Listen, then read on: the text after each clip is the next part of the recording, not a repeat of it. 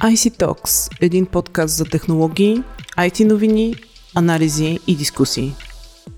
Здравейте, вие сте с 84-ти епизод на подкаста IC Talks, а наш гост днес е Александър Главчев, редактор в Digitalk BG. Така през последните дни Фейсбук е често в заглавията на водещите новини по света, включително и на нашата новинарска платформа – а, първо беше спирането на достъпа до мрежата, което беше голям шок за световното население. После дойде и новината за изнесените документи пред Конгреса на САЩ от а, бившата служителка Франсис Хауган. Сашо, какво се случва с най-популярната социалка? Наистина напоследък на Фейсбук се гастиха така буреносни облаци. Най-голямата социална мрежа бе застигната от няколко нещастия, след които дългосрочно прекъсване на услугите, информация за продавани милиарди потребителски профили, както и споменати от тебе теч на вътрешни документи. Първият от тези случаи според мен се изясни сравнително бързо. Става дума за сгрешени сървърни настройки, които предизвикаха мащабен срив. Течът, въпреки че е мащабен, някакси вече не ни изненадва това, че има огромни течове, някакси просто. Нали, сериозен скандален случай, но минава, не, минава за нещо с което сме свикнали.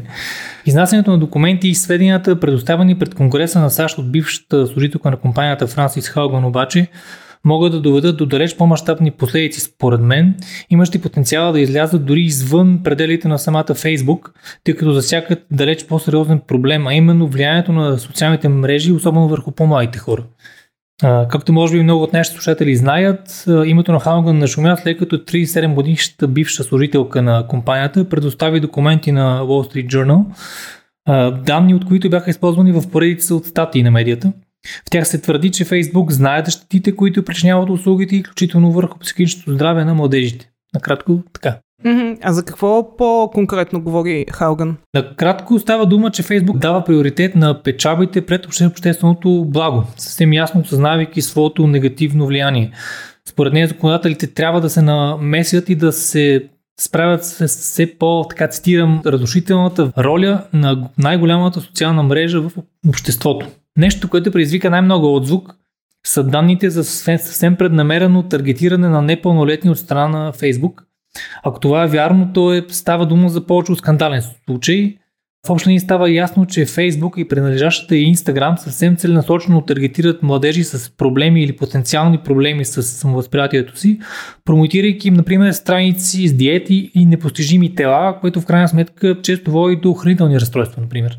В интервю пред CNN самата Хагман сподели, че според проучване на самата Facebook, е станало ясно, че млади момичета, на които е показано такова съдържание, в резултат стават все по-депресирани.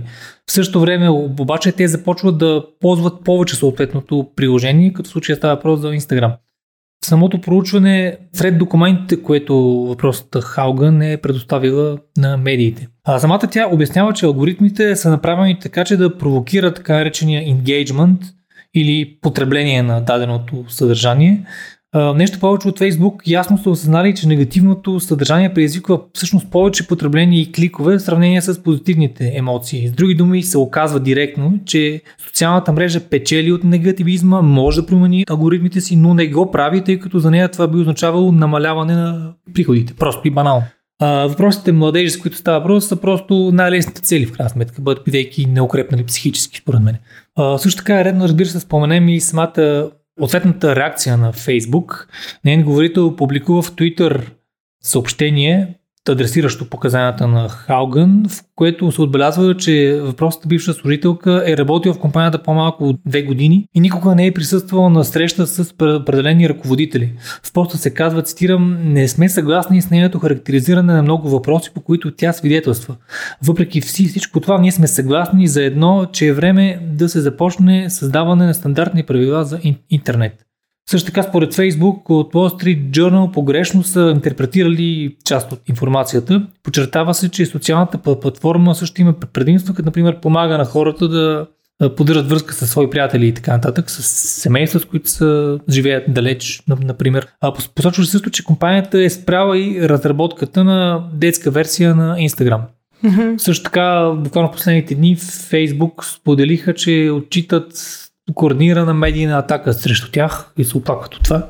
Така че това е редно да, да, да, се, да се спомене. Добре, какво ще означава това за Фейсбук и за другите социални мрежи? от тук нататък какво ще се случва? Според мен трябва да почнем от малко от по-далеч.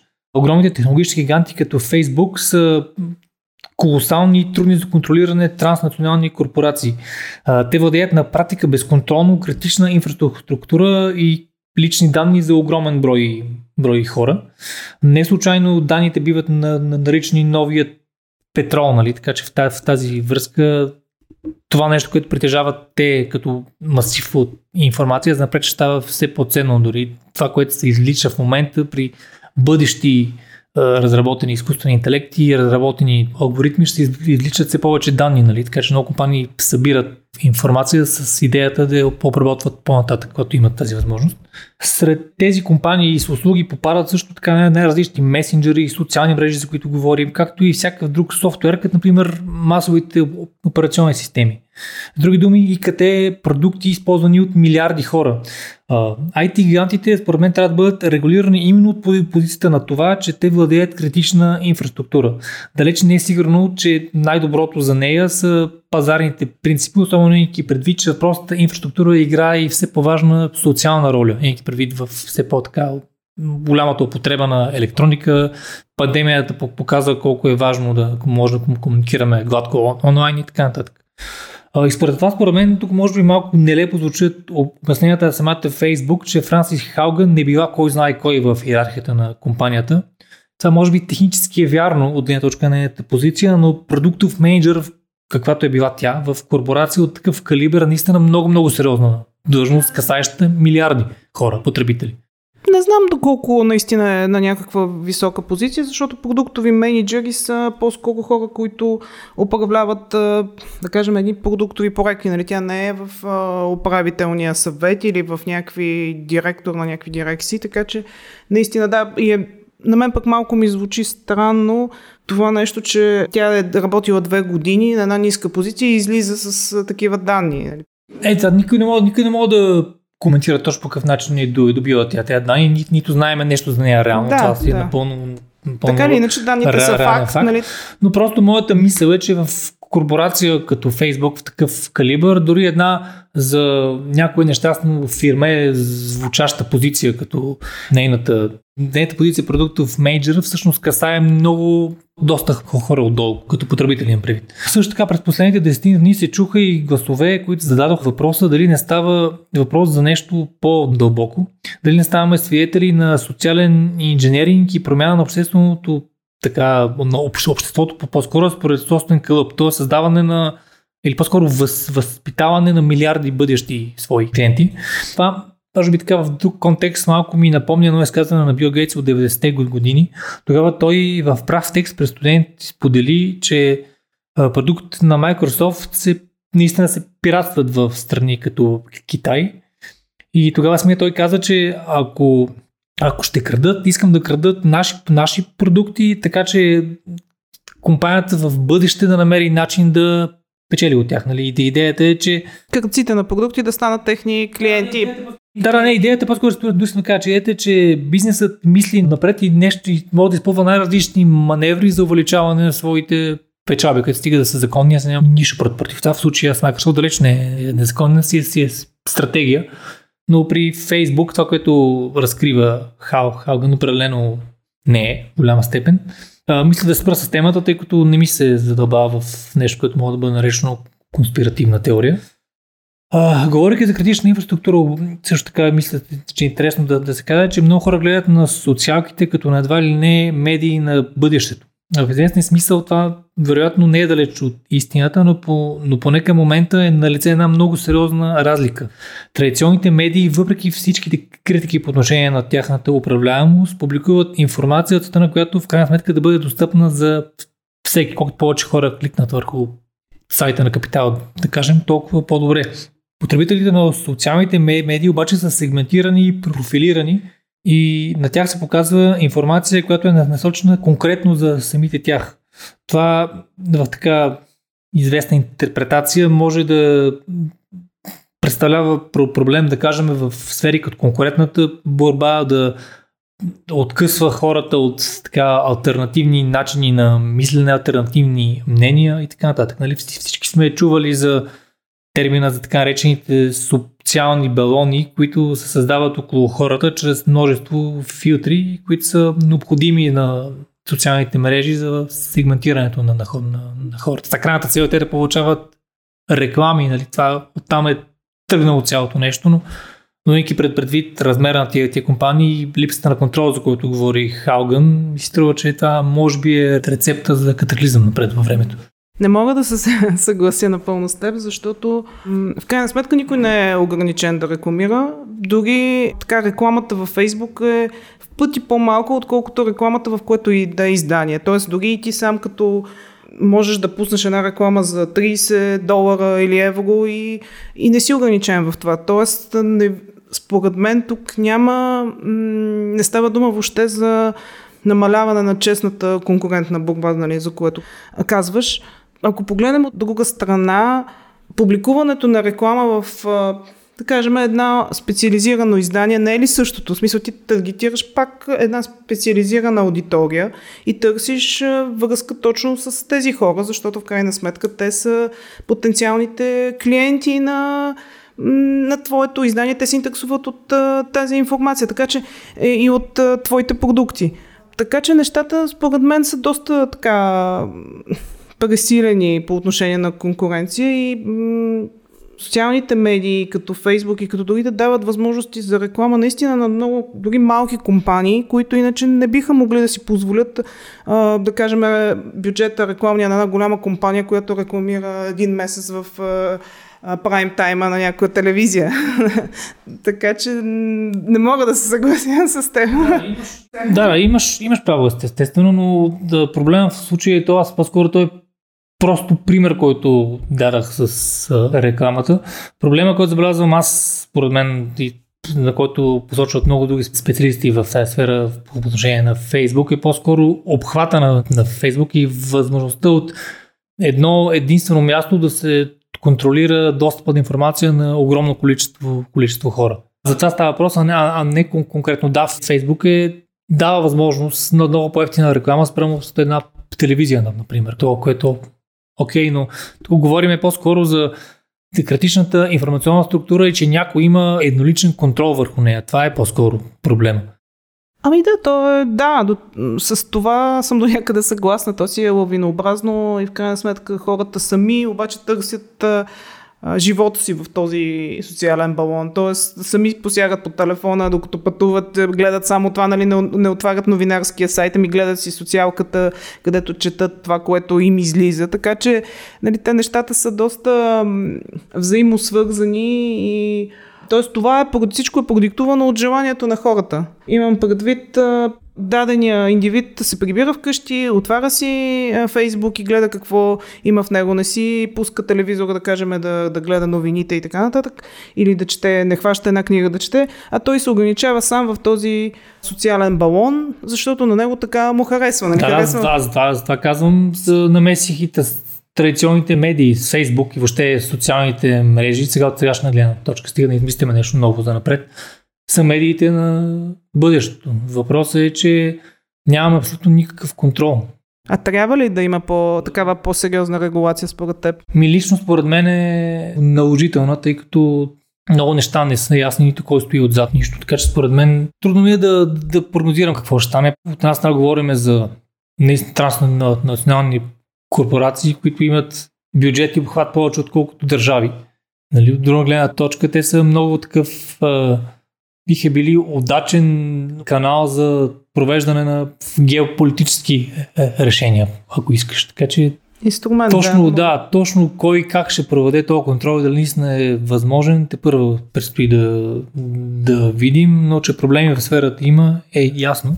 Всъщност самите Фейсбук признават, както вече казах, че е време за създаване на стандартни правила за интернет. Са не е много ясно какво точно имат те предвид под това. Всъщност примерите посочени от Хауган са именно пряко следствие на липсата на контрол върху нещо, което от много години е съпоставимо с едва ли не е битова услуга наред с, да кажем, електричеството и канализацията, както как ти сама даде за пример, че хората постоянно цъкат и разчитат на Фейсбук повече, отколкото на традиционни медии. И както казах, това според мен е основният въпрос. Ако просто се хванем с ситуацията с, да кажем, хранителните разстройства, то просто ще се борим с симптома, а не с причинителя. Също така е интересно да си спомним, че през 2018 година по време на подобни изслушвания на директора на Фейсбук на Марк Цукърбърг пред на Конгрес в САЩ, тогава бяха повдигнати някои от същите теми. Сега няколко години по-късно явно нищо не се е променило, честно казано.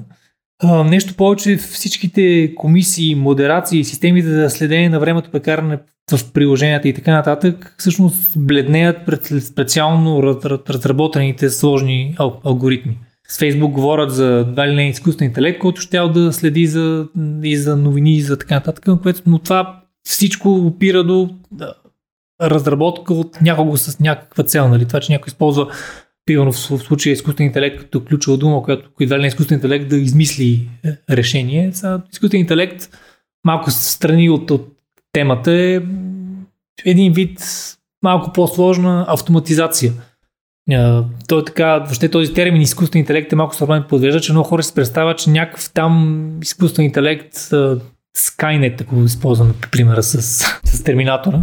Едва ли не някаква там машина стои, стои и мисли, но в крайна сметка това са алгоритми, които се разработват от някого и не е случайно силата интелект често има доста проблеми с, да кажем, тук разпознаване на хора с различни раси, нали имаше да, скандали имахме, в тази, в тази имахме посока. Такава аз не, не искам да, да отичам на тази технология, която има огромен потенциал. Именно именно тези разработки получават, позволяват откриване на повтарящи се елементи или някакви други неща в огромни коли бази, mm-hmm. бази данни, нещо, което е напълно непостижимо за човешки ум или за откриване на лекарства, за търсене на някакви такива там връзки и така нататък. Нали, технологията си има своите приложения, но но не е всесилна и да, да, да се Не може да очакваме, че е безгрешна да, че, в крайна Че, просто изкуствен интелект, само защото го има и че изкуствен интелект ще реши всичко според мен е несериозно. Може би също е интересно да се каже, че като, като финален штрих, по време на изслушването на Франсис Халган се забелязва такова необичайно съзвучие на мненията, както от страна на демократите, така и от страна на републиканците в САЩ. Сенатори от двете страни се съгласиха, че е лице необходимост от предприемане на действия за надзор и регулиране на дейността на социалната мрежа.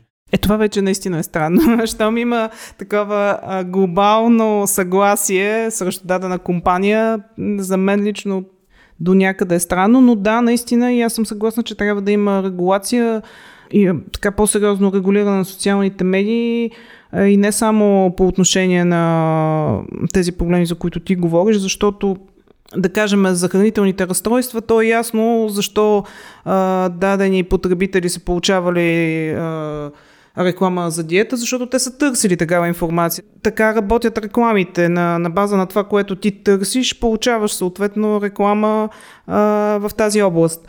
Но определено трябва да има регулиране от гледна точка на качеството на информация, която се публикува и това е една тема, която ще засегнем в някои от следващите епизоди, защото има много групи, в които, да кажем, се коментират отявлено така теми свързани с здравето, дават се съвети, нали, малко тип БГ мама, да сме свикнали, което в крайна сметка трябва по някакъв начин да се регулира, защото избива в едни крайности. А, много ти благодаря за, за коментара и за обзора. Ще продължаваме да следим тази тема. Наистина е интересна. Надявам се и на слушателите да бъде интересна. А, следвайте ни в SoundCloud, Google Podcasts, iTunes и Spotify. И, драги слушатели, очаквайте следващия ни епизод. До скоро!